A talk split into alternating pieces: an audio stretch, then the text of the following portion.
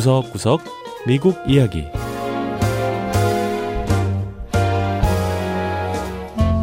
미국 곳곳의 다양한 모습과 진솔한 미국인의 이야기를 전해드리는 구석구석 미국 이야기 장량입니다. 미국 중서부 미네소타주에 가면 몽족 농부들이 많다고 합니다. 아, 몽족은 원래 중국에 살던 소수 민족으로 18세기에 베트남과 라오스로 건너갔고 베트남 전쟁이 끝난 후엔 미국으로 많이 건너왔다는데요. 수십 년이 지난 지금 이들 몽족 이민자들은 미네소타주 농촌 경제에 활기를 불어넣고 있다고 합니다. 첫 번째 이야기 미네소타주의 몽족 농부들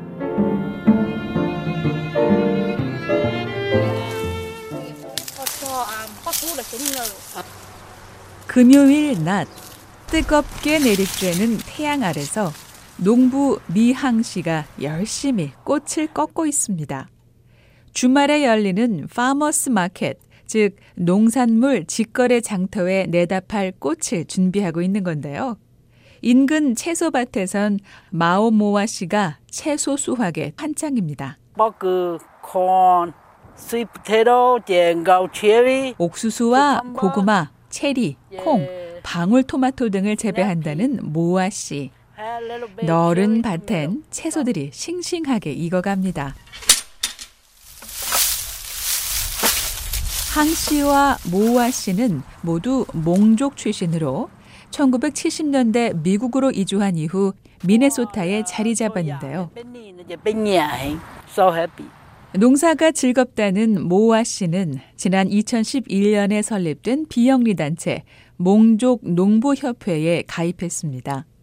영어 약자를 따 HAFA, 하파로 불리는 이 단체는 미네소타주의 수도 세이트폴의 교외 지역 155에이커의 땅에서 농사를 짓는데요.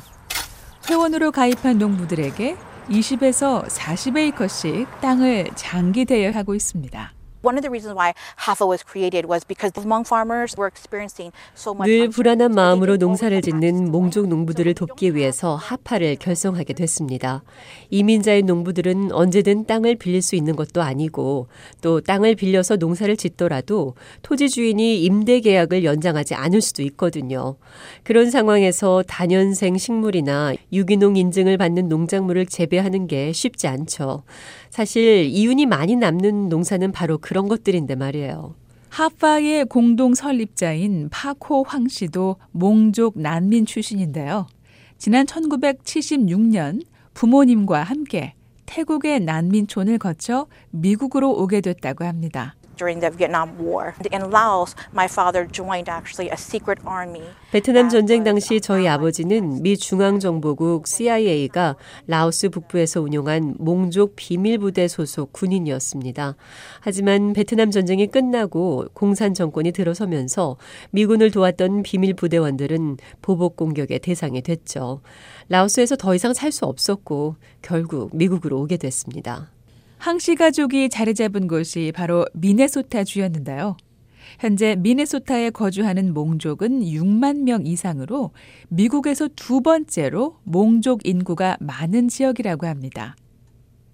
미네소타주의 몽족 이민자들은 현재 대부분 농사를 지으며 지역 주민들에게 신선한 농산물을 제공하고 있다는데요. 미네소타 farmers market 협회의 데이브 코트소나스 씨의 설명입니다. Within the Minneapolis-St. Paul area, Hmong farmers make up 세인트폴 지역의 농산물 직거래 장터에서 판매되는 농산물의 약 절반을 몽족 출신 농부들이 책임지고 있습니다. 몽족 농부들은 지역 농산물 장터들에 활기를 불어넣어주고 있어요. 하파의 코양 운영 담당자는 하지만 몽족 농부들이 직거래 장터에만 의존하지 않도록 food hub라는 농산물 배송 프로그램도 운영하고 있다고 했습니다. food hub는 HAFA 회원 농부들이 재배한 농산물을 모아서 분배하고 판매하는 일을 담당하고 있습니다. 학교나 기업, 식당 등 공급처는 무척 다양합니다. 또 지역 농산물을 매주 받아먹는 회원제 프로그램도 있는데요. 이 프로그램에 등록한 수백 명의 지역 주민들에게도 하파의 신선한 채소를 배달합니다. 파쿠항 씨는 하파에서 영세 사업자 프로그램도 운영하고 있다고 했습니다. 농부들이 트랙터와 같은 농사기구를 살 수 있도록 소규모 대출을 받는 법 등을 가르쳐 준다고 하는데요. 항 씨는 하지만 이런 노력이 몽족 농부들만을 위한 건 아니라고 했습니다. 우리는 그저 몽족이 대를 이어 잘 사는 걸 돕기 위해서 이런 프로그램을 운영하는 게 아닙니다.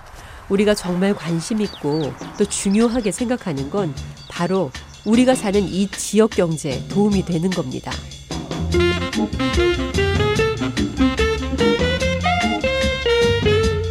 두 번째 이야기. 볼티모어 저소득층 소년들을 위한 무료 악기 교실. 미국에선 학생들이 after school이라고 부르는 방과 후 프로그램을 통해 운동이나 음악 등을 배우는데요. 미 동부의 대도시 볼티모어시에 가면 가정 형편이 어려운 학생들에게 무료로 악기를 가르쳐주는 OrchKids 프로그램이 진행되고 있습니다. 지난 10년간 1,300명이 넘는 학생들이 이 프로그램을 통해 악기를 배웠다는데요. 이 프로그램은 음악을 통해 저소득층 아이들의 삶과 또 지역사회에 변화를 주는 것이 목적이라고 합니다.